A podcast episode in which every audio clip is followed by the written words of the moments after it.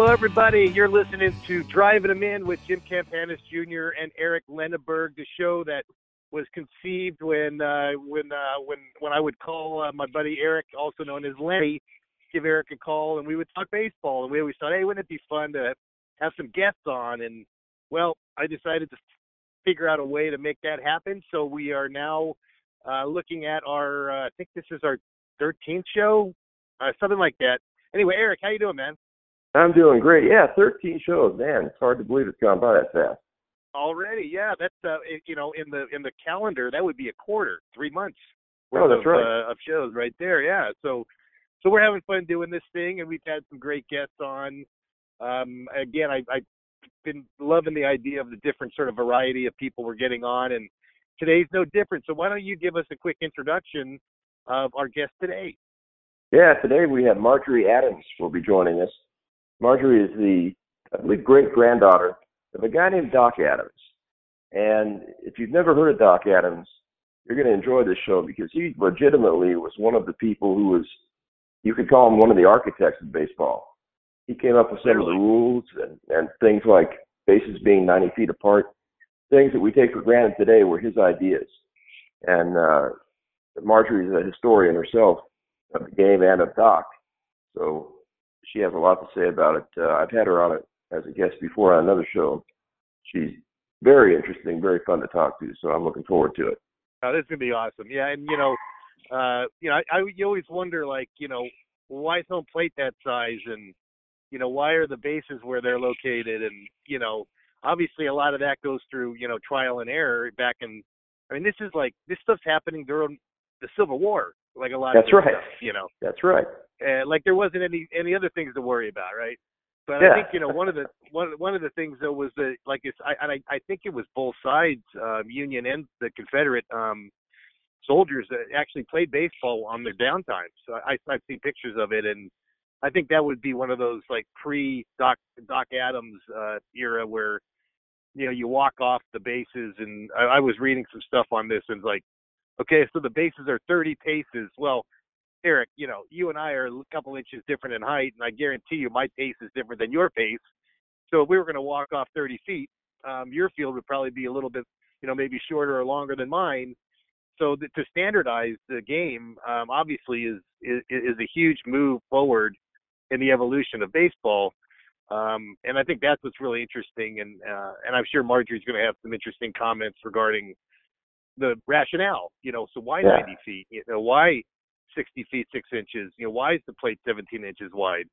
Um, but I think there's another uh, interesting thing now. You know, we talking about the juice ball, uh, and apparently Doc Adams, one of his little side hustles was making baseballs because he That's didn't right. have any.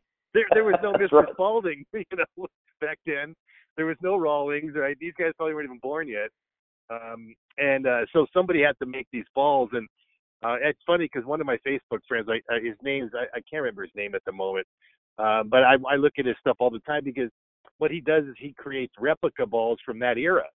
Uh, and it's Oh. and it's interesting because you know now we call the you know the ball we you know if you're a player, you know like where the sweet spot is right on the ball. Right. Uh, there's no sweet spot in those old balls. They they were stitched together in basically two seams that intersected uh, in two places. So so when you look at um, when you look at a baseball today, uh, you know it has four seams coming across it. Well, well back in the day, the, the seams were four, or four. It was but they were it was like an X versus Yeah. sort of the the one seam that goes all the way around the baseball now. You know in a in a, in a certain fashion. So uh, I just thought, you know, that that's another uh, interesting topic because I watched this guy shows how uh, how he makes them, and um, and he's using, you know, a, a, already pre like molded um, rubber core like they use on those old balls. Well, I read that, that Doc Adams is using like like rubber he found on other objects like in the farmland or or hoses. Yeah, that's right. I mean, whatever he Tires could find to put tires, yeah, whatever he could find to stick in the middle uh, of this baseball and then wi- and wind it up and then sew it together. Um, and I think it's also interesting that that you know he he already understood it even at this early stage of the game that uh, the tighter you you uh, tighten those those laces, uh, the further the ball can go when you hit it and the harder you can throw it. So That's uh, right. imagine imagine the balls that they used back then compared to these. They're basically cue balls now that that Yeah. are made out of leather. You know, That's right. uh, and and and that's kind of what I think. You know, you, you, and then you take you take those big old bats that these guys are swinging with their hands split apart because you know they weren't really fundamentally sound. They didn't really know what worked and what didn't work. So I would assume a lot of the guys were probably laborers and and they used to use a sickle or something. And oh, that's kind of like a baseball swing. I think I'll swing with my hands uh, foot apart. See see how that goes. you yeah. know? and uh, and you see obviously these old pictures. These guys always have their hands split apart, and they're probably swinging a 40 ounce uh, you know piece of wood, and they all they all shared the same bat. I would I would speculate, you know. So um, you know the game has gone along a lot. Uh, and by the way, these guys didn't wear gloves at the beginning of this either, right? I mean, just That's right. I mean, the catchers didn't wear gloves. I mean, come on, like, like I can't even imagine they didn't wear masks. Um, and this is a true story that I, I read somewhere else that um, the cup was actually invented before the mask, and that goes to show you how guys think right there.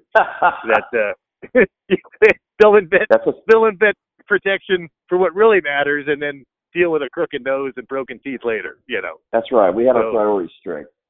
That's right. so, so anyway, I think that's an interesting, uh, very interesting. Um, you know, this will be a very interesting show. Uh, I'm, I'm certainly, you know, always love baseball and and love, you know, when you love something, you know, when, like my favorite bands, right? I like to go back and learn about their their origins, like how they started, where they grew up, what what influenced them to play certain, you know, styles. Um, And I think if you're a historian in baseball, you like baseball, you're going to be a historian. You're going to want to know, you know, how how come this and how come that, and you know, uh, and, and you want to learn sort of the the deeper dive. So I think we're going to have our our behind the game uh, moment today. That's going to be a lot of fun to uh, to talk Definitely. to Marjorie about. So um, looking forward to that. And I just want to know, give I a was- quick little. Oh, go ahead. Go ahead. Go ahead.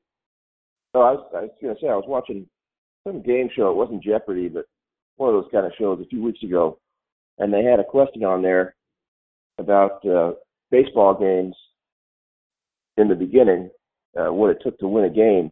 And it used to be when one team scored 21 runs, then the game was called Yep. and you had a winner.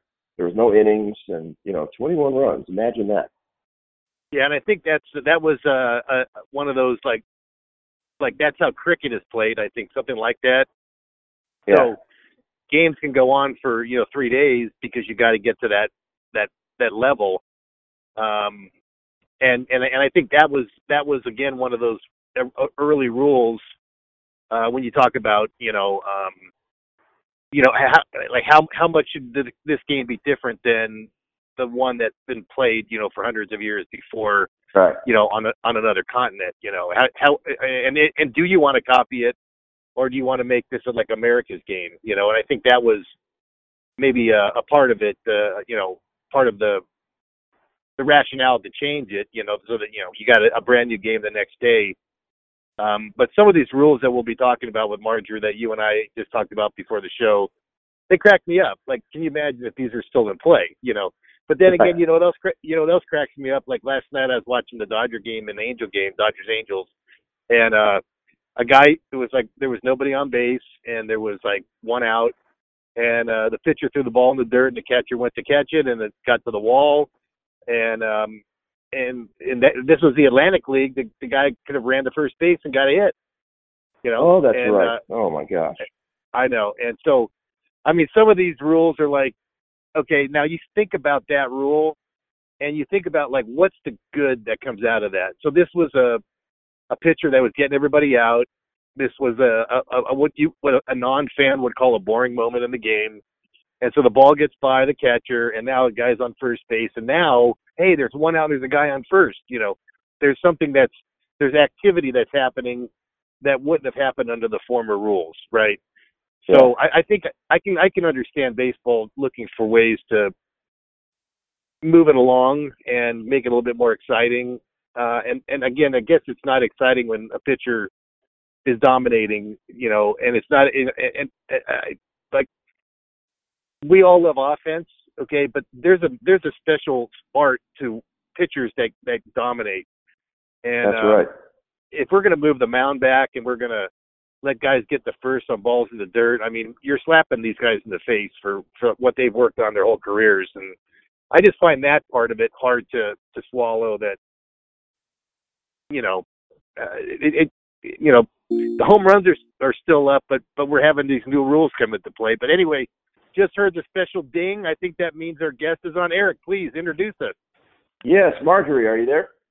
I certainly am. Who's this? Is this Eric or Jim? This is Eric. How you doing, Marjorie? Hi, Eric. How are you? With me, I'm doing great. Doing Hi, great. Jim. Hey, Margie, this, this is Jim. How you doing? I'm pleasure to speak with you today, and we're real excited about uh, the topic today. Um, one of the things that I don't know if Eric mentioned to you, but like this show is called Driving Them In because literally we I call Eric when I'm driving home from work on uh, one night of the week, and we decided to make it a podcast. So uh, if you hear any Harleys driving by me or horns honking, you'll know that I'm just driving home from work. So I I think that's I think that's incredible. That's terrific. so uh, anyway, we're we're we're excited to have you on. This is actually our 13th uh, show, Eric and I. So we've been doing this for a quarter of the year already, um, and we're really enjoying it. We've had quite a few guests on, but really nobody sort of like you. Um, and and you know we've had a lot of former players and coaches and uh, even you know documentary documentarians, I guess you would call them. Uh, but we've not had someone who has sort of this background uh, like you like you have sort of like as a you know as a baseball historian with a relative who changed the the way baseball you know was and now is and currently is um and so i i i'm going to sit back i want eric and we've talked a little bit about um the fact that he's you know interviewed you before and and uh i have some questions but i did want to let eric sort of kick things off so eric i know you got a couple of things you want to ask uh, marjorie here Yeah, Marjorie. uh, That's the way. Okay. Uh, according to everything I read, uh, Doc was finally given credit for his contributions to the game when John Thorn wrote an article, I think in the early 1980s. But uh, up until then, I guess a lot of people were not aware of Doc's contributions to the game. And uh, in your research and your history as a historian of the game, uh, how far back is it known that Doc was uh, doing what he was doing? How far back is it documented? When did they start talking about it? The oh, my earliest record is a letter that Doc that his sister wrote him in 1832. wow He was at Amherst College. He was at Amherst College in Massachusetts, and she wrote him a letter, which we have. And she was 11 years old, and he she says in it, "I have not played with your bat and ball as you bid me. I forget it every morning, and indeed I have not seen it since you went away." Oh wow. So obviously he had been home. Now, I think it's it's important to know there were all sorts of bat and ball games that existed. They were all kids games. But Right. I you know Walt Whitman has there's some wonderful quote from Walt Whitman that man almost has a natural instinct to hit a bat with a ball. So we have no idea what sort of game he was playing, Mhm. but it obviously shows an early interest in sports. Right. Now he went to uh, he actually went to medical school. He actually was a doctor. He wasn't Yes, just he was. for for any other Yes, reason. he went to Harvard Medical School and graduated in 1838. His father was a doctor as well. Oh, okay. And Doc was playing baseball while he was in college and while he was in med school, correct? Um, we have no documentation. I suspect that he did at Yale. I'm not Okay. sure if he did at Harvard. We have we we know nothing about his Harvard years. The only thing I know about his years at Harvard was that he he lived in the same rooming house as Oliver Wendell Holmes Sr. Oh and boy. he was very famous in his own right, Oliver Wendell Right. Holmes Sr., and he was the the father of the great Supreme Court justice. But Yes. that that's all I know about Doc's Harvard years. Uh, I suspect he played it at Yale, probably not at Harvard. I think Okay, yeah. I think the medical school studies took up most of his time. Yeah, I, I would guess so. Now when he started playing baseball, he was playing for the Knickerbockers, New York Knickerbockers. Well, And- no, when he he moved to New York in 1839, Okay. and, or 1838, 1839, right in there, late in 1838. and he began to play with the New York Baseball Club, which Oh, okay. I'm going to be. They were an organized club, maybe not as organized as others, although there's there's new research coming out all the time.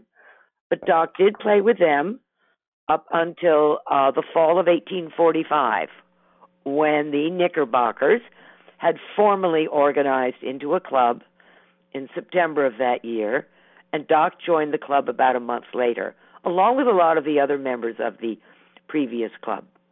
Right. And I read also, I read somewhere that back then he had to encourage his teammates to come out and practice. They normally just Yes, came out for did. games. So Yes, he did. up until then, they weren't working on honing their skills. They didn't practice. So No, Yeah, well, Still that way this in slow was a- pitch softball, Eric. yeah, Well, this was a gentleman's game. It was for recreation. It was for Mhm. fun. It wasn't for exercise. And in the in 1846, they did play the New York Baseball Club, but then they didn't play another game against any other club till 1851. So they there really weren't that many clubs around to compete against. right. And so it was difficult for him to generate interest because the men would only be playing against themselves. And by 1847, Doc was president of the club, and it fell to him to encourage attendance. They'd have the club dinners, and he would lecture the members about attending the the practice sessions and match games. And eventually, the message set in. But I think in terms of his contribution, and this cannot be underplayed, Doc made all the balls for the club, yeah. and he supervised the manufacture of all the bats. And Oh, if, okay. if he hadn't done that, they wouldn't have had the implements. So mo- no amount of lecturing at club dinners would have gotten them out to play the game if they didn't have the bats and balls. That's right. So I think Actually, that is uh, as in, That's a very interesting uh, topic, actually, that Eric and I were talking about uh, just before you came on, Marjorie. About I, that was it to me when I read the the, the some of the the um, information about Doc. Uh, they talked about the balls, and you think about, you know, you can't play baseball without a baseball, right? I mean, it's That's it's right. obvious. Um, but I was right. also mentioning that uh, one of my Facebook friends, um, he actually recreates the balls from that era. He makes them now, and and he sells them as like a little little side job. Uh, and it's interesting the I way bet that they you were and I stitched. know who he is too. Do you? I bet Okay, he's one I of my Facebook friends. okay, and I can't That's remember okay. his name right now. Um, but I but I do know that um, they were the, basically there were two stitches around the ball that were basically like an X. Um, they would X Yes. on one side and cross Yep. on the other side. Um, and and he and he actually had some pictures to show sort of how uh, how the ball was made. Uh, and it was stitched by hand, you know, and I think the baseballs today are technically still stitched by hand, or at least a part of it. But it was the they called the center of the baseball the pill, and it yeah, was interesting that's exactly because it. And he's using this this my friend on Facebook, you know, is using a pre-manufactured rubber pill that's kind of sort of semi, I guess, uh, designed to or, could fit into a baseball. Uh, but Doc was using like anything he could find based on what I read, you know, maybe tire pieces of tires or or, Yes, or things along friends- those lines. Yes, and his friends' old rubber boots. He'd cut them up into Yeah. strips. And I, I have read in other places that some of the early balls people would use a small pebble or a spent Okay. bullet shell or even a spent bullet shell Wow, to form the core of the ball. that's like that's, So- that's like hitting a hitting a bullet, huh, huh Eric? You know, Yeah, that's right. back in the day. Hitting the bullet. Biting the bullet. So, So, so and then we were all, and then and then the on the bat side. Now we that was something I had not read. I'm a I'm a um I would call myself a, a bat nerd. Uh, you know, playing professional baseball, you're offered a, a various sizes and weights and and uh, model numbers and and you know you can even make your own model if you you know if you have enough clout as a player. Uh, and then so but but what Eric and I were talking about, you know, the, the split hand grip. Um, do you know anything about sort of when that split hand grip started to fade out in the history of Not, baseball? That is uh, that is above my pay grade.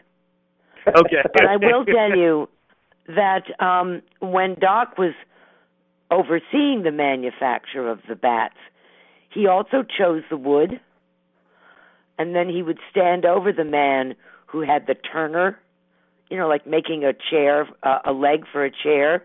Oh, the lathe, table. yeah, the lathe, yeah. at the lathe, and he would stand over the turner until he got the right length and taper and thickness that he wanted. Now, I don't Right. know how many different lengths he made or if there was only one because that didn't enter the rule books until Doc wrote the laws of baseball in 1858. And then, then so what was the did he, what was the length of the bat that was put into the rule book that he put together? Do you remember what what that was? There, there was. It was not specified. The Oh, was length not was specified, The, I the, see. the length was to suit the batter, but there was a definition for the thickness and the diameter, and I'm looking it up because I don't remember. Um, this is in 1858. The bat must not exceed two and one half inches in the Oh, wow. widest part, and it it may be any length to suit the striker. Okay, so So that so, almost so now, well, now the little league bats, the bats that the youngest kids play with and softball players play with, those are two and a quarter, and those are considered really thin. So two and a half is actually much thinner than what most baseball bats today are. That's that's interesting. Yeah, and you know, I think some of that might have been because of the ball. The ball was Right. very light, and Right, and yes. I think as as the equipment improved, as the ball improved and got bigger or smaller and heavier, then the bat had to change as well. Now, what Right. about the thing that that what what about that thing that's made out of leather that a lot of guys nowadays wear on their non-throwing hand? That thing we call a glove. You're Doc Yeah, oh, those no. guys. They, they weren't using them, were they? No, they were not. Now, Wow. also some of that was um some of it was because the ball was so light you could bat it quite a distance. You just couldn't throw it very far. And yes people did get injured but if you ever go to a vintage game a vintage ball game you will notice that the players try to catch the ball two handed as if they're catching an egg. A soft egg not a hard boiled egg And- again, I think as the equipment improved, there were more hand injuries, and therefore the gloves started to come in. Although, in the rules of 1858, the the famous Doc's laws of baseball, he advocated for the fly game, which Yeah. would record an out on the fly as opposed to one bounce, which was the rule and it kept getting voted down. Nobody wanted the fly game. And the issue was that there were so many new clubs with new players who didn't know how to catch the ball that their hands were getting injured from catching the ball incorrectly. you know, I wondered why That's they why they didn't want to go to an exclusive fly game. Okay, that makes sense. I, I was real curious on why they had that rule where you, you caught the ball and bounced it, it was an out. Yep. Uh, one one of the things about baseball today that I've all my life I've heard people say the the distances are so perfect and there's so many things about the game that are just right. One of them being 90 feet between each base, and that was one of Doc's rules in that rule Yes, book. Is that that, was. correct? Yeah. That was his calculation. well, it was also- about it, it is just what do right I when think you about it? I'm sorry, I Hold on, couldn't uh, hear I'm- you. What was that, Eric? I'm just saying when when anyone thinks about that 90 feet and what it takes for how quick a runner could get to first before they're thrown out. Sometimes they beat it, sometimes they don't. It is perfect. It's the exact distance it should be. And I'm wondering before then, did they just take a, a bag down there and drop it down and say, okay, this looks about right, or did they pace it off? I'm just curious. It was 42 paces. They used to pace it oh off. wow. And Oh, therein lay okay. the problem because your pace is different from mine. Right. So there is a mathematical formula of what constitutes a pace. But even so it wasn't terribly it wasn't precise. Right. And it it caused for arguments between clubs well, no, we think it should be a little shorter, a little longer. And that's why they called the convention in 1858. Excuse me, 1857. I keep saying 58. I apologize. It's 1857 because there there were so many new clubs, and and everybody was playing by their own rules. Some of the rules were always were agreed to, but there were a lot of disagreements to the point that, uh, and now with many more clubs, that they had to get together and, and settle these things. Right. And one of the first rules that's in there, and I always bring this up no gambling. No gambling, no wagering by anybody involved with the game. Oh. Not, so that's not been in there club. from the beginning. Since 1857. Interesting. You know, I played in the minors in uh and in, in the in a little bit in the in the majors, you know, at some stadiums. And the second the second you walk into the clubhouse, there's a big big sign on the wall, and that's the first thing it says when you walk in: uh, no gambling. You know, and That's uh, right. that's one of the that's one of the strikes that a lot of people uh, throw at Pete Rose because you know, know. He, that he that sign was there all twenty something years that he was Yep. a player and a manager, um, and that that that wasn't posted, you know, for entertainment. That was that was a big time rule, you know. And that's why I always bring it up because I get a little upset when I don't want to get into the whole Pete Rose thing, but I always point out to people it's not a brand new rule. Right. The Right. rule was well over a hundred years old when he started playing baseball professionally. And then the the irony is is that uh, it looks like next year things might be getting, or or maybe the year after, things might be getting so. um so in gambling might be so, so entrenched into baseball that you can actually place a bet at, at certain stadiums in certain states during the game. Well, it's it's That- one, it's one thing for a spectator to do that. It, it's another thing entirely for a player or a manager. Oh, no doubt, for sure, Yeah, for sure. I mean, if they want to have sports betting by a spectator, I, I'm a big girl. I have no problem with that. It's Right. else. I, I just see it though. I see this from the human side. You know, just like we've seen in these in these you know like the the uh, Black Sox movies. You know the uh, you know and, and any any kind of sport where you know humans can be influenced by money. You know, baseball players are paid pretty well, but they weren't in 1919, and so you you hardly. You hardly uh, feel, you know, uh, you realize that you know you, you understand that the, these players are like, well, wow, I can make more in one day than I made the whole season uh, you know, now these guys are making so much money. It, I'm sure it doesn't make sense, but there's still that human element, um, you know, that that can be coerced with money, Right. uh, and, and of course, and for, and for a, some people, there and for some people, too much is not enough. right, That's a good So- point. right. And it could be like, hey, my uncle needs money, and he's going to go bet against me tonight, and so I'm going to strike out with the bases loaded on purpose, Yeah, so my uncle wins his bet. And uh, no one needs to know that I was involved, and my uncle walks out with a hundred grand in his pocket, you know. And, and again, I, these are things that I'm already worried about um, dealing with in the future. And you know, with the with the way that you know the internet and everyone can sort of control uh, information, you know, it's going to be really easy when someone decides to break this rule for the first time. They're going to get caught. Um, so uh, anyway, I, that, that was an interesting t- uh, topic that, that you just brought up there. Never thought that that that was. You know, I guess one of the questions I guess that I would have for you too um, is was Doc involved in any of the sort of aesthetics of of a baseball field, like like using dirt for the infield and raising the pitcher's mound up a certain height or any of those sort of no, uh, no, okay it was not raised up. The pitcher's oh mound they were throwing raised flat up. ground okay It was still flat. Now the the Okay. um the, the laws of baseball in 1857 were the first laws to define the pitcher's position. And but it was not raised at that point. That came later. And keep in mind most of the places where they played were actual fields.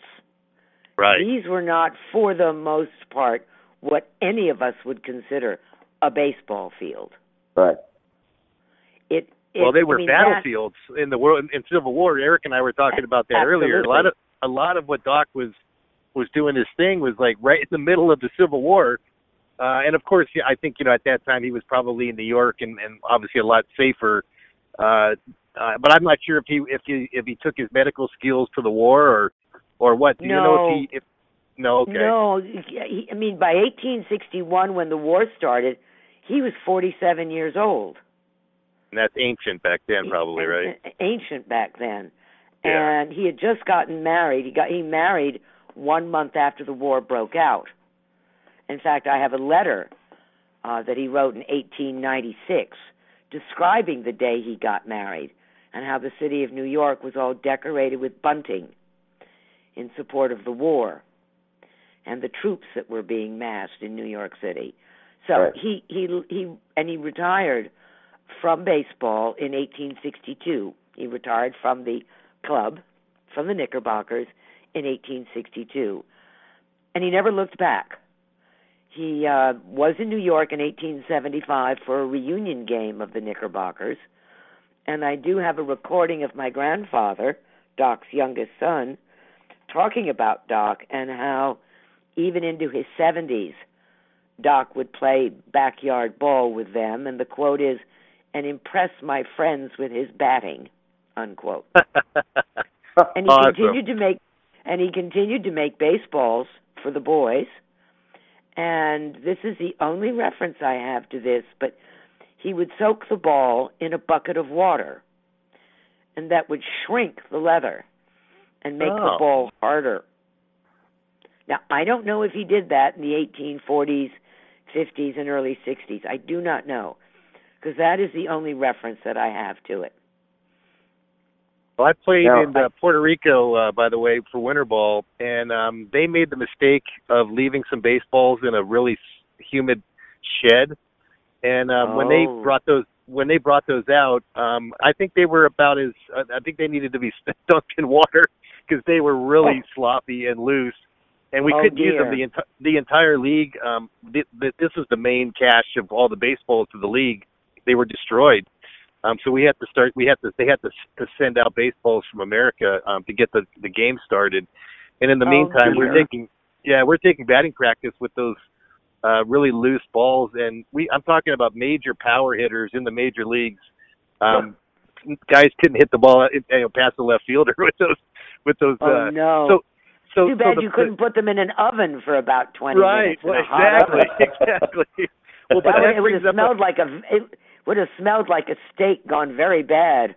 right. Well, but, but that brings up this the topic though of of today's baseballs, um, which are actually um, flatter. The seams are flat compared to when even when I played, and and I was a pro player through the late '80s and early '90s, uh, and we we had seams on our baseballs. Um, and and uh, and so I, I train hitters now. I, I train a lot of high school and college players, and um, and so when when I am training them, I, I generally try to get you know baseballs that they're they're going to use. Uh, so college balls and even now high school balls have to have flat seams. That that you know takes away some of the advantage of the pitcher. That's the the rationale. Um, but but what people And I don't think that's a good thing. I do too. I think do that's too. a but good thing. but what what wasn't taken into consideration was the aerodynamics. And so like when when I played, you could hit a ball and you could actually see it rise a little bit because the seams were thicker and they would catch Hmm. a little air and just like a just like an airplane, like a little like a wing, they kind of they kind of gave you a little rise. Uh, and what's Isn't that happening now? Yeah, but what's happening now is that the, the ball is is almost like a cue ball. It's very slick, and when you create really strong backspin, what physics do is does is it just keeps carrying. It doesn't necessarily take off like our balls did, uh, and then die. These things just keep going and going and going and going. Oh, we. Um, and then the other part to that equation, and Eric and I talk about this on a lot of our shows, uh, because we both experienced the difference between hitting with, and I'm not talking about what Doc's bats were, what what type of wood, but basically the the um, the odd woods like that that the players are using in the 20s, like hickory, um, and and other kinds of woods that that you know were just really heavy or really dense. Um, those started to lose favor um, and then when World War II came, wood restrictions made it even tougher to get certain types of wood. So baseball switched to ash wood, which is much more readily available, especially where a lot of the the wood um, the wood uh, you know the the refineries or whatever the you know the the, the places where they do a lot of the wood um, cutting, etc. Uh, the sawmills, I should say. And so so what what ended up happening is my dad's gener- my grandpa's generation, my dad's generation, and my generation, we swung uh, ash bats. And the difference between an ash bat and a maple bat, which 90%, 99% of the guys use now, um, is the, the density of the wood and also the um, what I would call the longevity of that piece of wood. So a, a maple bat, and this is a perfect example. I have a kid who just called me today from a college summer ball team where he got over 100 at bats in this in this college summer ball season with a wood bat, and he used the same wood bat for the whole season. Now, Eric, could you ever imagine using an ash bat longer than two weeks, even batting? And this guy used it in batting practice and in the game wow. the same bat. Oh man, so, no, because even in two weeks, even if it didn't break, just from the impact to tape of the up ball, the barrel. it would be yeah. yeah, it would be knocked around so much. Wow. Right, and it, and, and it was called it's called we called it like flaking. The bat the the layer the the grains of the wood of the of the ash bat actually when it gets when the bats dry out, they start to to flake off. So right. just like Eric said, you you hit one right on the barrel and the whole bottom of your bat falls off. You know, um, so we would tape up our bats to to eliminate that. But now with these maple bats, they don't flake, they don't dent, and so Eric can also um, uh, back me on this one. Is when you hit a ball really well with an ash bat you could actually go back after you you know came off the bases and look at your bat and you could see the lace mark it's actually dented in the bat and right. uh, now these these bats don't dent they don't you could have the same bat for 10,000 hits and there'll be no dents on it so what i when you know, people talk about well i'm just going to say when people talk about the the uptick in home runs and they they blame the ball i said well you know what guys why don't we take a look at first of all these guys are a lot stronger let's take a look at the fact that the fields are a lot shorter. Let's take a look at the the uh, the bats that these guys are using, and then we can talk about the baseball. But you can't say that it's one of Uh, of all of these other factors. Like that's the most important factor. I think it's all four of those factors that really play into the surge of home runs lately. I'm not sure what your thoughts are on that.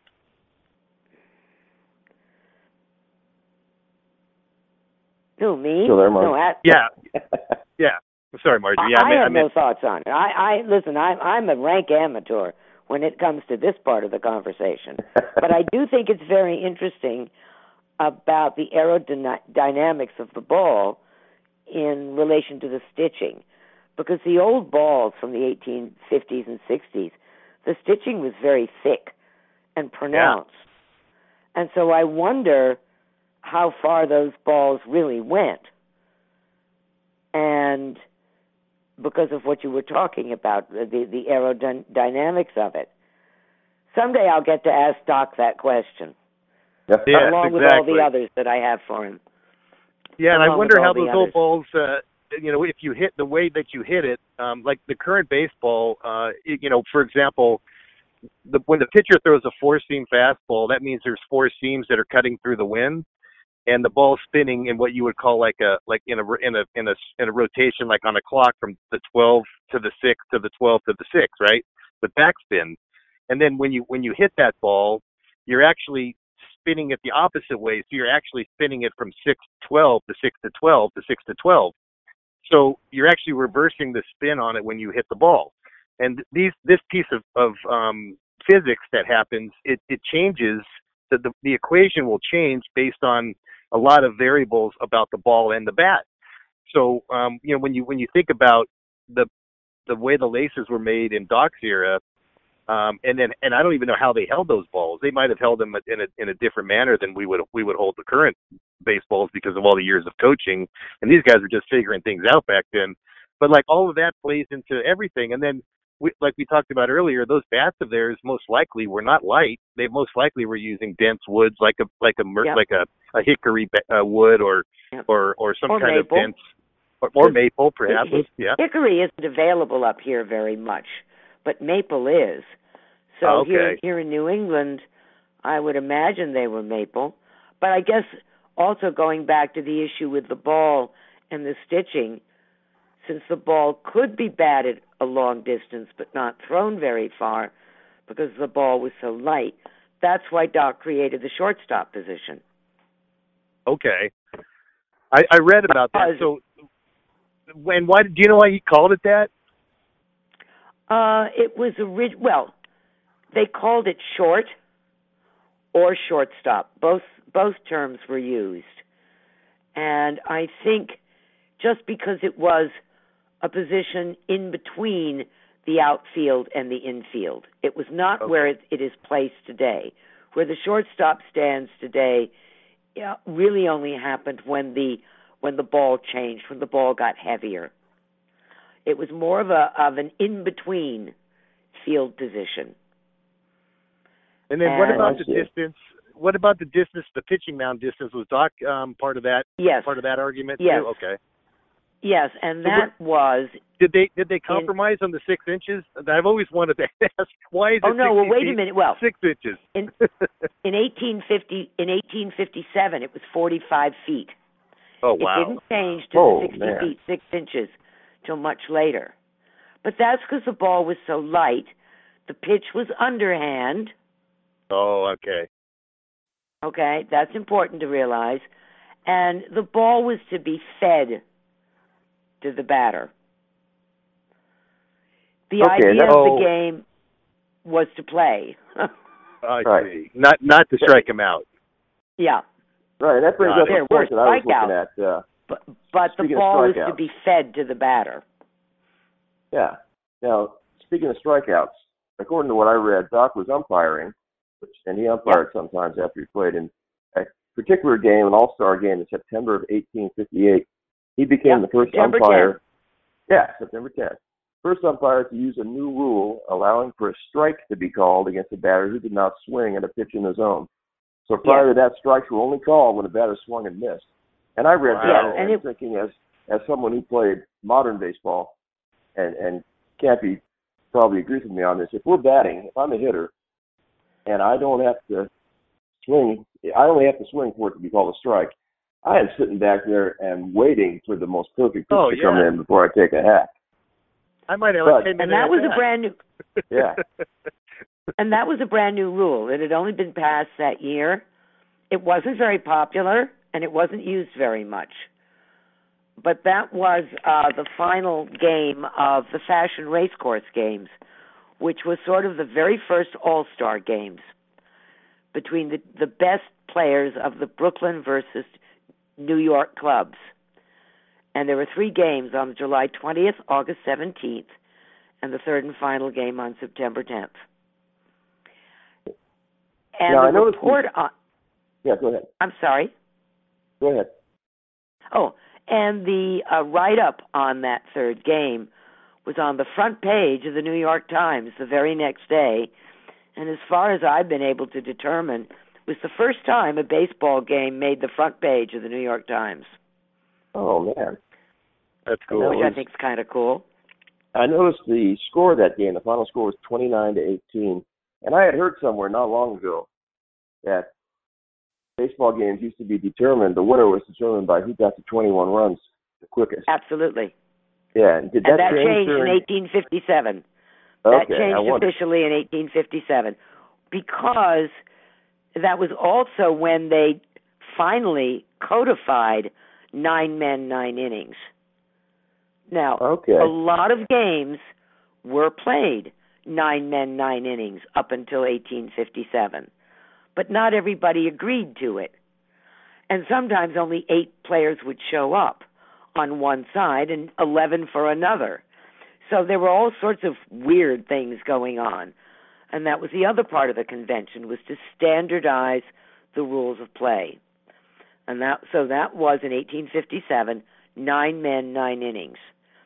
There was a faction in Doc's club that wanted seven men, seven innings. But he was head of the committee to represent the club at the convention, and he was an advocate for nine men, nine innings, and Doc was also elected president of the convention.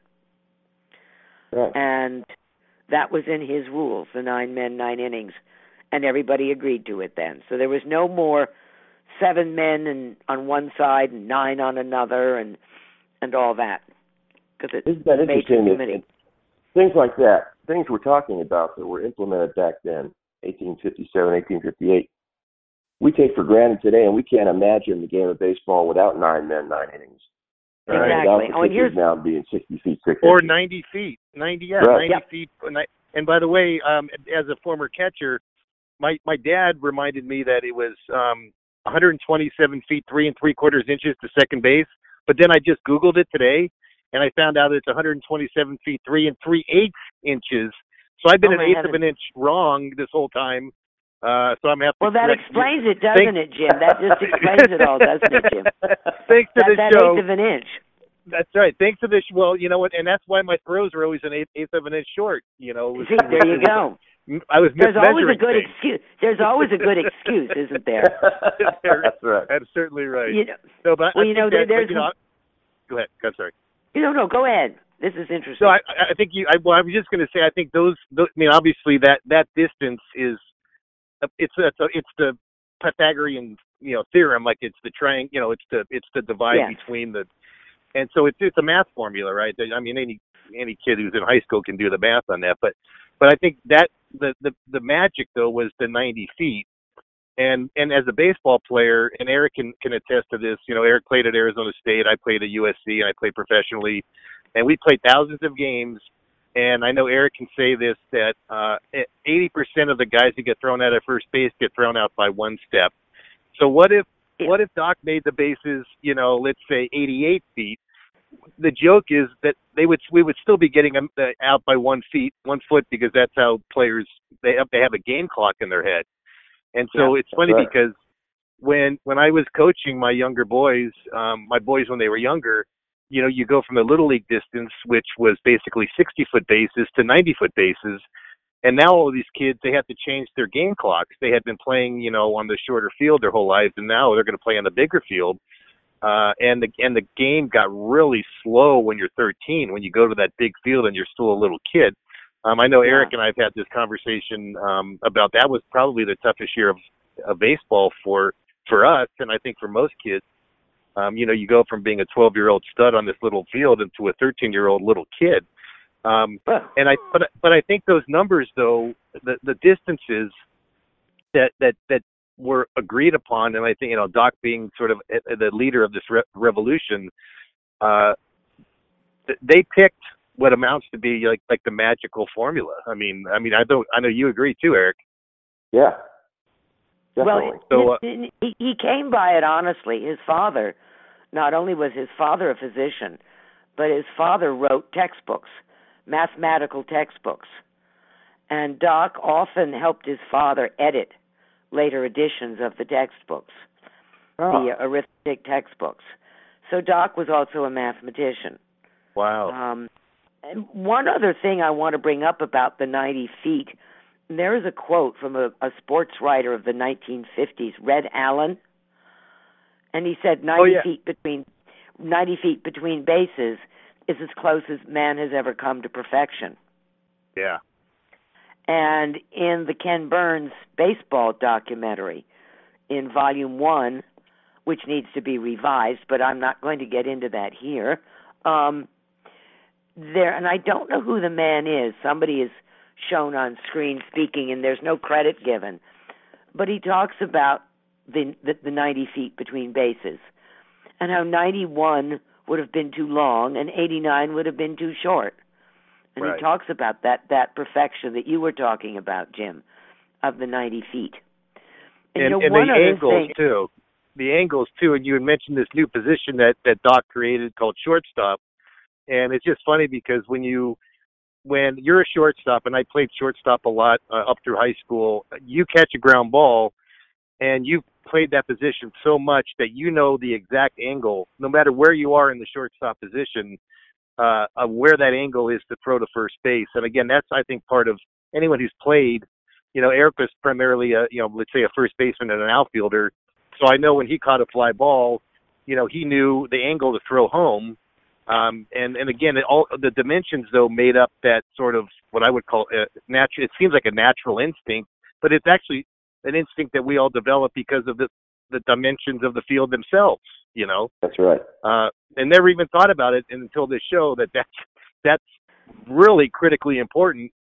Uh, you know, to the to the way the game um, is played and and and and players develop. Without the dimensions, uh, it'd be really tough to get consistency. You know, the the uh, thinking about Eric walking to the, you know, the Cleveland Indians playing on a 92 foot base field, and and uh, by the way, a couple years ago, like about 15 years ago, they were they were claiming that Kansas City's mound was two inches too high. I remember um, that. It's, yeah, and uh, and again, the, the the consistency in baseball, you know, um, is super important, especially you know uh, when you're talking about pitching, uh, and the advantage that the Kansas City pitchers would have had if they knew that. Um, and then, by the way, we can even get into deeper things because I played on some fields and some teams where we had really good bunters. So we made sure that the grounds crew sort of, let's just say, modified the lines a little bit to make sure the balls yeah. might stay fair. Um, and that that was very common uh, in the 80s and 90s when speed was such a big part of the game. Um, so it's still to this day, I think, you know, uh, you look at a field like like um, like Fenway, and you know, you almost you almost look at players that where that green monster becomes an asset and not not a not a hindrance. You know, and you want right. players that that can play on the field. You know, you look at guys the way that um you know Eric. and I can go back and look at the teams from the '80s, especially in the Central divisions of both leagues. Um, and you had these gargantuan fields in in uh, Kansas City and in St. Louis, and it was tough to hit a home run there. So what what did they do? And they were on AstroTurf. They went out and got a bunch of speedsters, and they were perennially, you know, uh, they were constantly, you know, getting uh, into the playoffs, winning uh, winning World Series. You know, the Royals won in '85 with a team that that was could motor. Um, you know, St. Louis was winning back then, all because of the way the fields were. Um, it's just, it's still. I mean, I, this is this is just more stuff that I was sort of like wondering what we were going to talk about, but like we could talk for hours about just the decisions that Doc made uh, and influence that he had, um, and how it it made such a difference in you know hundreds of thousands and millions of, of people's lives uh, afterward. That's pretty amazing. Yes, it is. I'm wondering. Uh, obviously, if Doc could see the game today, he'd be happy. I think with the rules that he was responsible for implementing and how they've lasted all this time. But I wonder about the proposed rule changes. Like we were talking before the show, Campy, about uh, the rule they're testing in the Atlantic League this year, where if a, there's a pass ball, pitcher throws the ball by the catcher, the runner can go to first base and steal first base, essentially. Right. That seems backwards to me. That seems like something that might have happened back in the 1840s, 50s, but not now.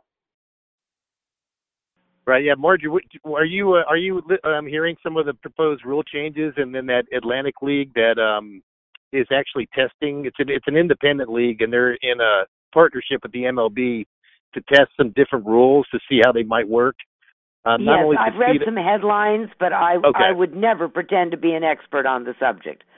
I well, will let it, you it was, two carry on. Well, it, I think it's very relevant though because um, the rules that that Doc put together uh, were foundation rules. I would call them foundation rules. Like we need to have a proper distance, you know, and and I don't know if you heard of this one now, but they're now saying that they're like so the the Atlantic League, the pitchers they moved the they moved the rubber back two feet, so they're actually pitching from 62 feet six inches now, and wow. it, it's in an it's in an effort to create more offense.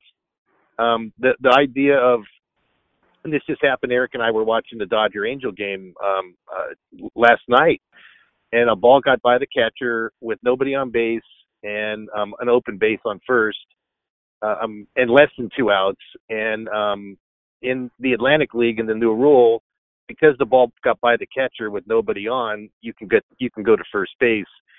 Uh, and again, that's another modern rule that's being looked at to help stimulate uh, activity. You know, I think fans uh, don't appreciate pitchers who who strike people out or do well. Uh, and there's that horn I was telling you would hear. Um, anyway, the uh, the long and the short of it is we're we're looking at these new rules, and Eric and I are, are pretty staunch traditionalists.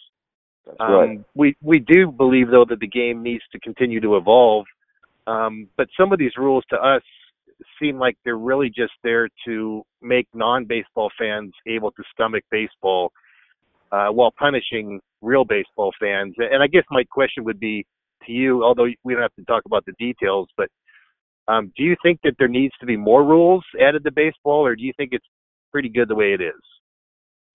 Oh, that's a hard one for, for me to answer, Eric. It really is. I'm I I have no dog in this fight except I really want the game to continue. And I look at the I look at MLB games and the stands are empty. And they've built these tremendous stadiums and they charge way too much money and Right. you can't afford to take a family of 4.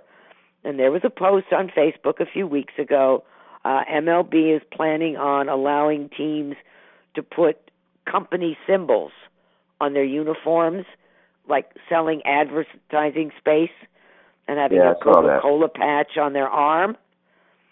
And I'm thinking to myself, well, none of these clubs are that hard up for money, thank you very much. So if they're doing that, the very least they can do is use that money, that advertising dollar, and reduce ticket prices for families of four so that you encourage kids to see a game. Because Right. otherwise, none of this rule business will really make a whole lot of difference. It, and it'll just upset us old fans of the game. I will They've tell you a funny thing. I will tell you a funny story. When I was in the minors, and my friends and I, my teammates and I, would be playing on some minor league field in Florida or in Alabama or something, and it was like, it was like Ronald McDonald throws out the first pitch. Every square inch of the field was a, a, an ad from a car dealer or a local grocery store or a barber shop or every single ad, and then you get the program and every single thing, and there's an ad.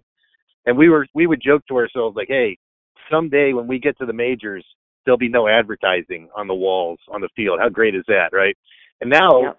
I mean, I was a bat boy for the Dodgers growing up, and there were no signs on the wall. The only ads, and Eric can attest as a Dodger fan, there's a big gasoline company, um, Union 76, has a, had a circular logo, and it looked like a you know shape of a baseball, and that was like on the scoreboard, just one little small logo, and that was it. That was Um, it. That's right. That was it. And Oh, now, but I've seen you know, photographs of I've seen photographs of ball clubs from the 20s and 30s and 40s that had ads all over the place. right, and then Burma something happened. and Yes, but then something happened, and I I can't p- pinpoint the era, but something happened, and all of a sudden there was none. Um, and by the way, I worked for the Dodger Radio uh, Network after I was done playing baseball, and we were not allowed to actually sell ads to casinos. It was illegal. We couldn't sell ads to um, hard liquor companies either. It was illegal for Major League Baseball teams to advertise hard liquor and gaming facilities like Vegas or, or out here, and I think you guys have the like the Indian casinos too. Couldn't advertise those. Well, guess what? Now um, it's like the San Manuel Indian Casino uh, uh, press box. You know, brought to you by Bacardi. You know, I mean, it's it's totally going going to how can we monetize whatever we can monetize. And now with gambling, which we talked about earlier, coming into this, this is all money. This and so I had not heard about the um, logos on the uniforms. Of course, we all have seen, um, you know, Major League Soccer players. You don't even know what team they're on. They're on like Team Bimbo. I saw that. Like that's one of the teams, like because the bread company sponsors the team, and it, Yeah. And, you know, and again, I, it's like it's a it's a it's a it's a bread company, and but it's like on the marquee of where the name of the team should be. So uh, I kind of felt that this was coming to this at some point. Um, but it seems like, and I and I'm going to agree with you that I've seen a lot of games. Even the Dodger Angel game last night was was sparsely um, uh, attended. Uh, it's the TV money though that is the difference maker um, because these TV uh, cable systems they get this exclusivity, and then they are able to basically get you know a, billion dollar property like the Dodgers, and they can advertise their clients on the Dodger games exclusively. Uh, that's a big sort of thing that investors love. So, you know, the the, the teams now uh, it's it that and that's where I think your your comment is. Well, why can't the games be affordable? And, and I I, I want to, I'm asking the same question because there's so many revenue streams. Why can't they you know have you know let's say forty dollar box seats? I, mean, I went to an Angel game recently. Friends gave me tickets. Tickets were hundred. Is Angels, one hundred and sixteen dollars for uh, you know oh one my ticket God. one ticket, and it was they were Oh good God. seats, fourth fourth row, but it wasn't like you were in a private area. It was just a, a seat four rows back up on the first base line. One hundred sixteen dollars for one seat in May.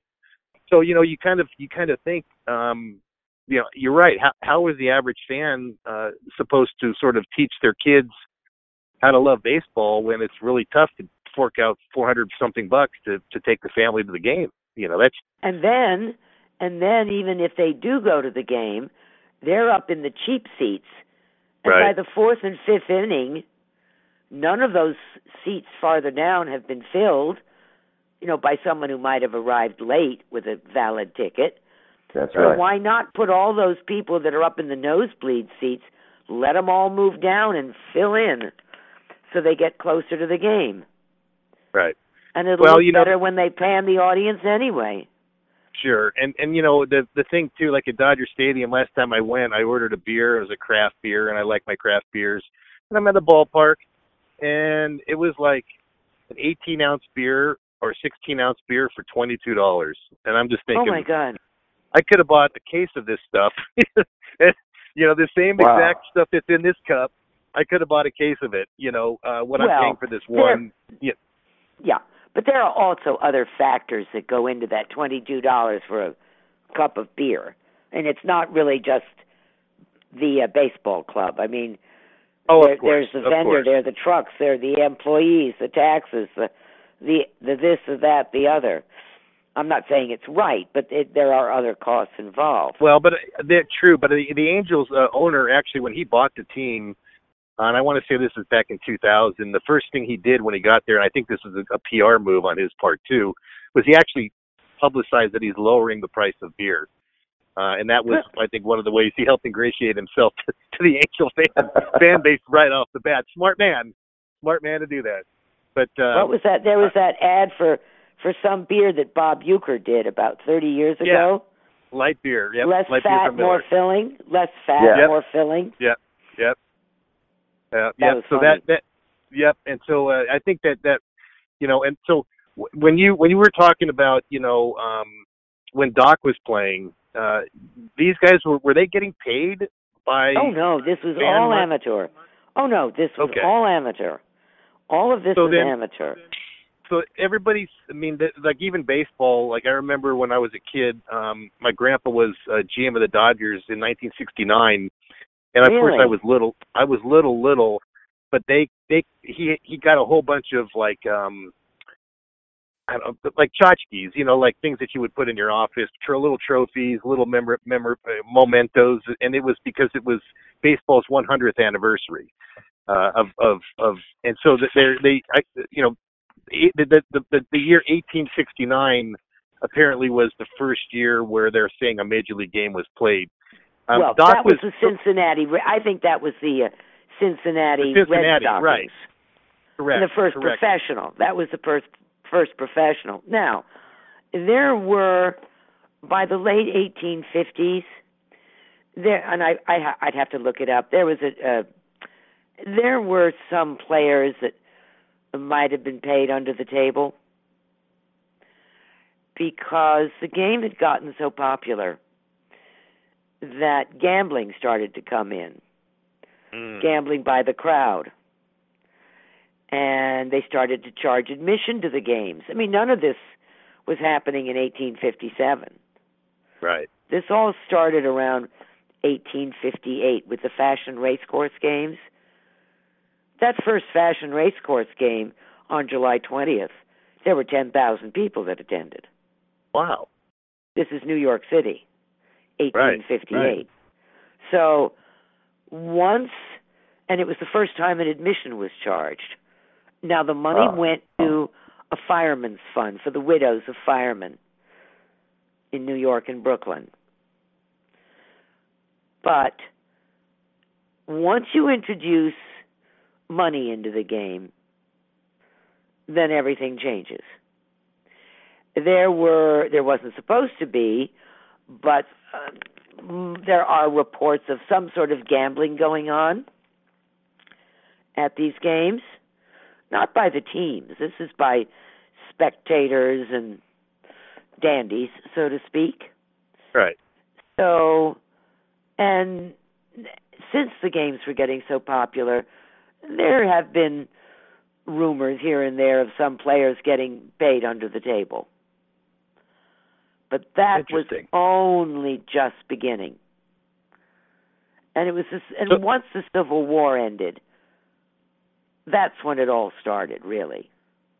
Yeah, and, and Eric and I it- were talking about that before you came on because we've both seen pictures of, you know, Union soldiers even playing against Confederate soldiers, you know, in baseball games. Um, and this was sort of, you know, right after those conventions that we were talking about that Doc sort of like, uh, you know, made it made made everything a lot more consistent.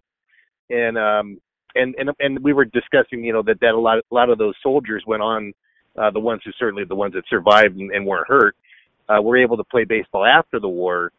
Um, and so that's what you're saying too, is that's when when things really started to take off, uh, and and the professional leagues began effectively in, in 1869. Is that is that sort of how the history was was written? Yeah, I mean, I, that, that's how I would interpret it. Okay. Although okay. you, you, I think sometimes the Civil War might get a little bit more credit for the spread of baseball than it deserves. It was already spreading by 1861 because of the railroads. oh right. Because the Oh railroads, yeah, yeah. the railroads brought the newspapers, and the newspapers were writing up about baseball. And I forget the date, and I can look it up.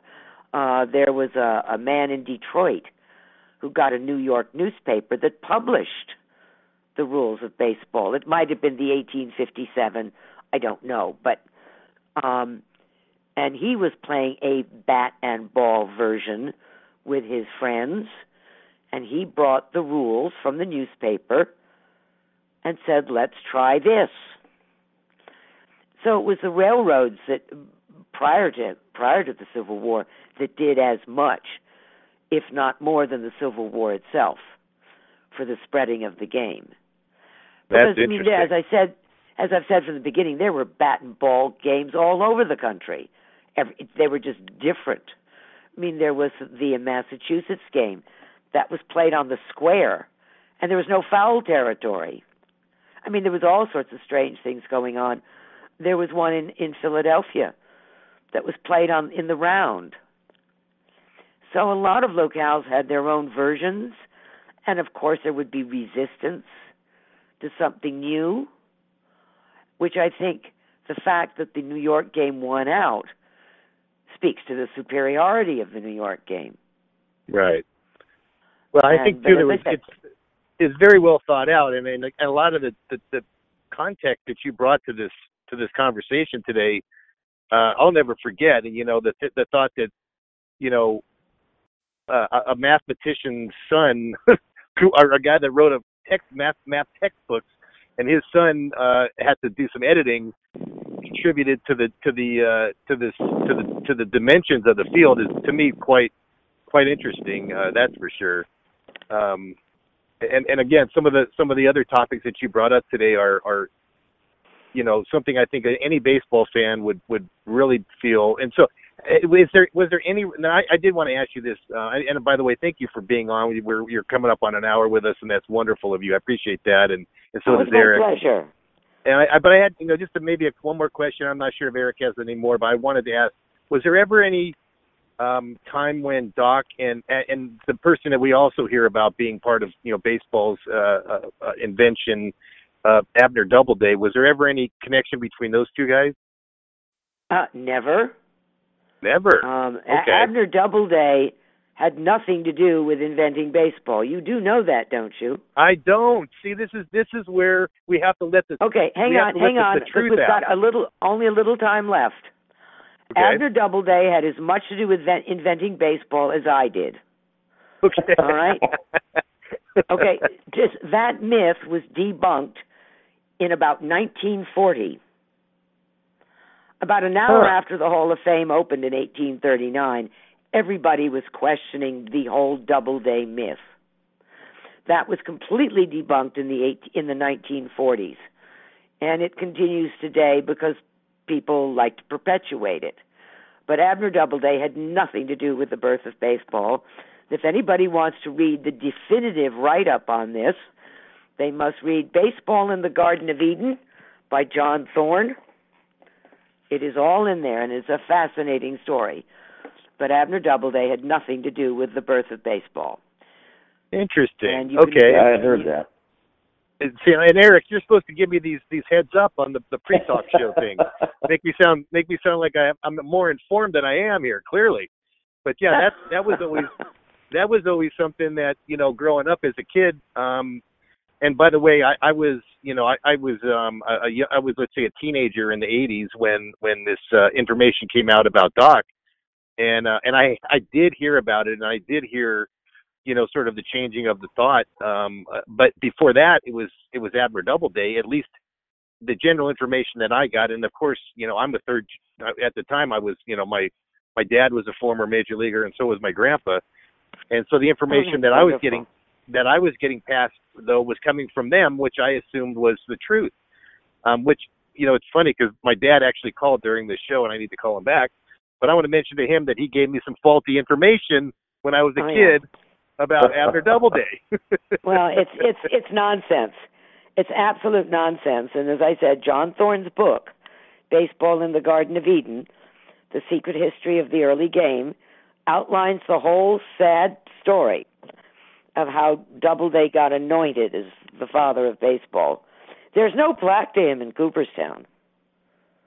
Just Really? an oil Okay. painting. But there's no plaque. so I I played though on um I played on the baseball field again that was on Team USA when I was uh, just out of USC and um we played against like Korea there or some some team from Asia. Uh and it was a it was a it was a pre like uh, World Cup exhibition game.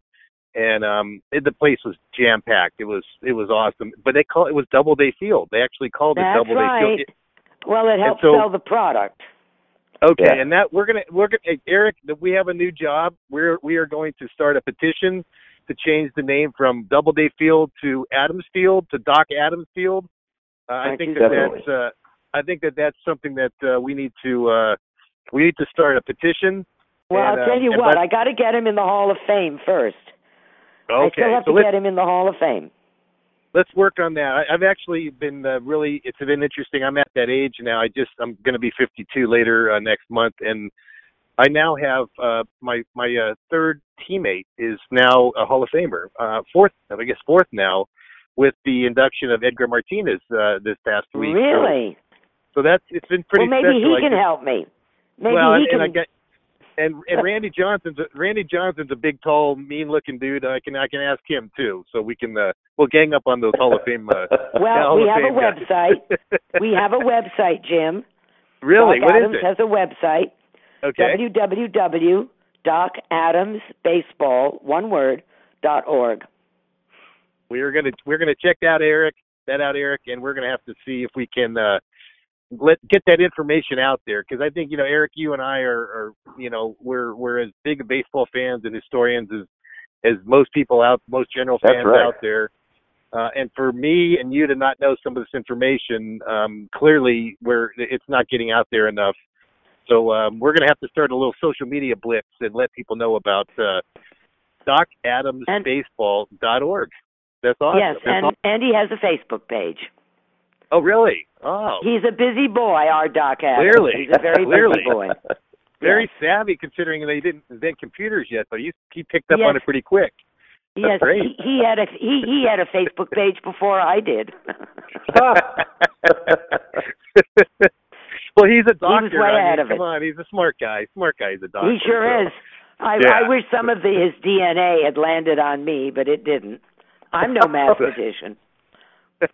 So, So, Marja, there are there any other um, ways that people can get more information about Doc or, or connect with you on any of your social Um, media stuff that you they, do? they can certainly reach out to Doc on his web Okay. page, on his um, Facebook page. They can reach me through the website. All right. My my webmaster goes through all the emails to make sure I, do, I don't get anything weird, Okay. and um, he, he, he filters them. And uh, we do have an online petition on our website. We do not collect email addresses, so anybody can sign the petition with complete anonymity. We we we won't come after you. And I'm hoping that in in December of next year at the at the at the winter meetings, Doc will get elected to the Hall of Fame. Wow, and and rightfully so. and I, mean, want it to be especially- I wanted to be people knew the unanimous, just like Mariano, Yeah. just like Mo. Yeah, I think and Mo, I- Doc that's is right. be unanimous. Yeah, and I think So- with the context of of what you presented today, uh, and the importance of of of someone who basically could have. Okay, now let's think about this. Nah, you know what? Forget this baseball thing. I'm I'm done with these guys. They're they're not listening to me. Oh, they need baseballs. Uh, forget them. We're not. I'm not going to make any more. Oh, they need bats. Now, forget them. I'm not going. to I mean, the game would be dead. There would be no baseball today That's right. and these are just these are just things that we never we just like Eric you said earlier you take it for granted. The bases Right. are 90 feet. The and there's there's a bucket of balls, you know, for the team to to use or in this game. Uh, and and there's a there's a dozen bats here, and you pick the one you like. I mean, we take all that stuff for granted. So, Yep. very interesting conversation, um, Marjorie. Well, thank, thank you so much Can I just leave you? Can I just leave you with a little quote of Doc's? please do. I'll, I'll leave you with this. In the early years with the Knickerbocker Baseball Club, as I said earlier, were very discouraging to get people to show up. And Doc often thought of giving it up. But he said in an interview in 1896, My love of the game led me to persevere. So that's why he kept at it. He loved the game. That's great. What a great quote. Yeah. and Well, that interview is also on our website. and I think that's part of the reason Eric and I do this show is our our uh, desire to persevere and and and, t- and keep the the love of baseball that we both have in our hearts as former players and and now fans. And when Eric and I both do work in baseball, um, you know, uh, currently still do work with baseball, and so it's it. I love that quote, and I think that that is what you would call the definition of a base, baseball lifer, and maybe, you know. You might even say that Doc was the first ever baseball lifer. That's right. I would say that. Well, in in his heart, yes, in his heart.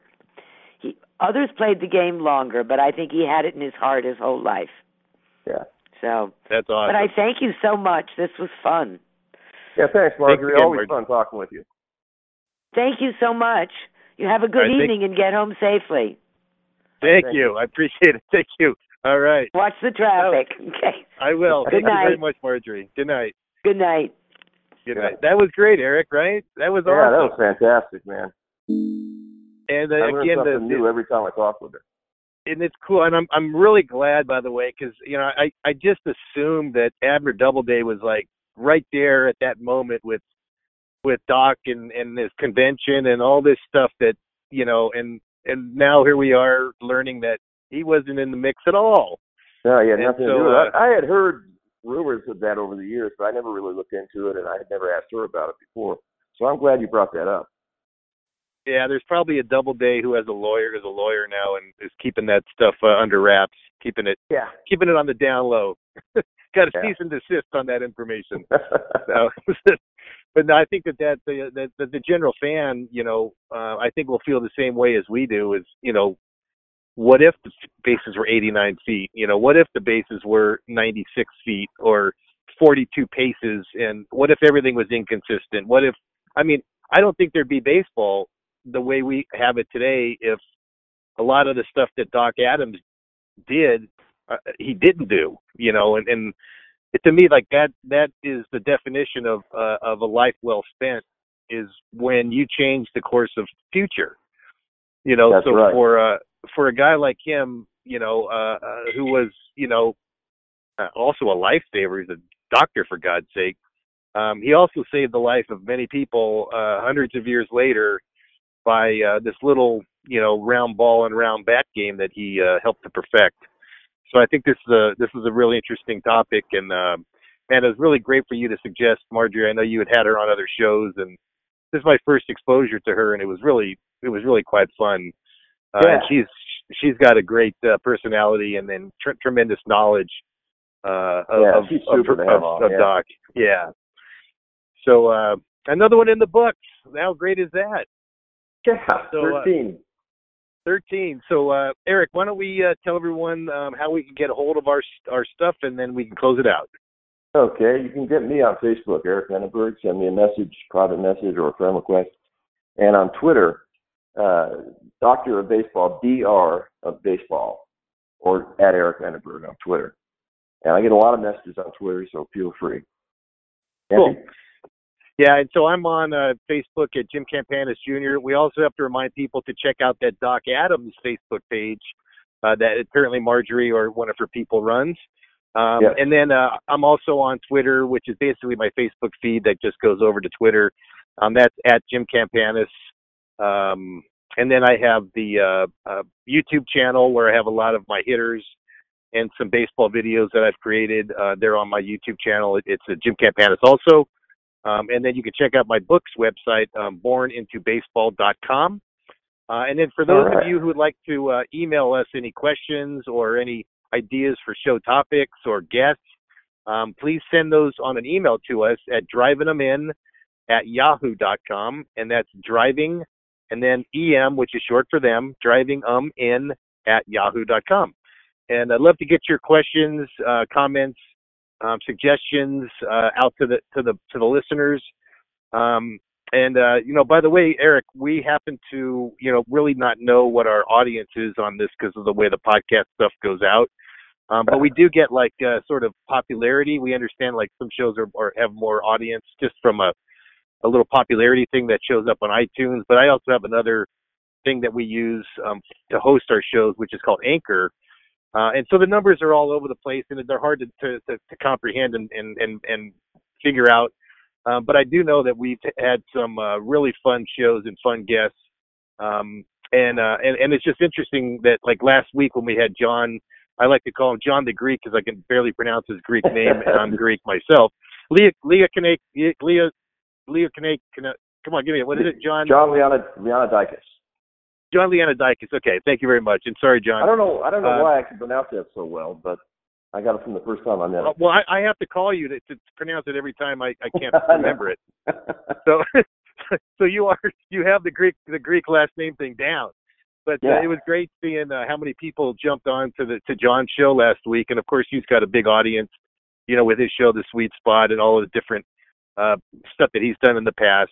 Uh, so it's really cool to see, you know, how when uh, we get some people on and and uh, you know that that have a little little uh, following themselves, yeah, it, people, you know, their their people like to listen to it, and and we saw this from uh, Mike Gillespie, who was my former coach at USC, uh, Rick Burleson's show that when he came on and talked about the All Star game, uh, you know, we had um, Jeff Cirillo uh, talking about competitive drive, That's Mark right. Merchant uh, talking about the the MLB draft. Mark was former teammate of mine um, who was uh, drafted right after Ken Griffey Jr. Uh, and sort of how that played out the rest of his career. Um, we had Jim Henderson, a former player, former Arizona State Sun Devil. Talking about uh, perseverance. Perseverance, uh, a tough blow that he had after his first professional game, a lifetime 333 hitter, and um, Right. and so again, I, I think that the, the the idea for this show and what we're trying to do um, has been happening. It's been really fun for me to, to to talk to these different people from different areas of baseball, um, talk about some of the things that happened in their uh, existence around the game, um, as well as you know some of the things that that uh, you know you and I don't even know we're learning, just like today's Right. show with uh, with with Marjorie.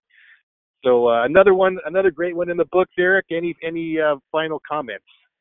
No, I just uh it was great having her on. I I'm probably gonna go to that website as soon as I get off here and check it out. But our list of guests, I don't think you're gonna find such a wide variety of baseball guests anywhere else. At Yep. least not that I Yep. know of. Right, Oh, and don't forget we had Derrick May, former uh, major league batting coach, on talking about hitting, and, and actually I did that one while we were I was driving in North Carolina about a month That's ago. right.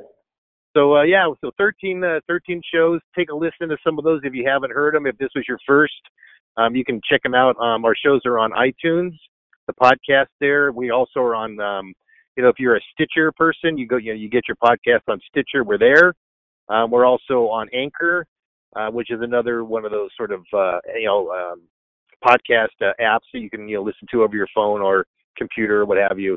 So uh, wherever you can, uh, you can actually Google um, driving them in with Jim Campanis and Eric Lenneberg, and you'll see where you can listen to uh, the podcast. That's So, right. um, so on behalf of Eric Lenneberg, my uh, co-host, uh, Jim Campanis Jr. here, thanking you guys for listening. Another great episode today with uh, Marjorie Adams, uh, great great granddaughter, I think, right? Great great or great Yes. great great. I think it's great, great, great. great. Okay, great great granddaughter of Doc Adams, uh, really the um, the inventor of modern baseball. Great show. Thank you, Marjorie. And until next week, uh, we will uh, we will be back with another episode of Driving Them In. Take care. All right. Have a safe week, everyone.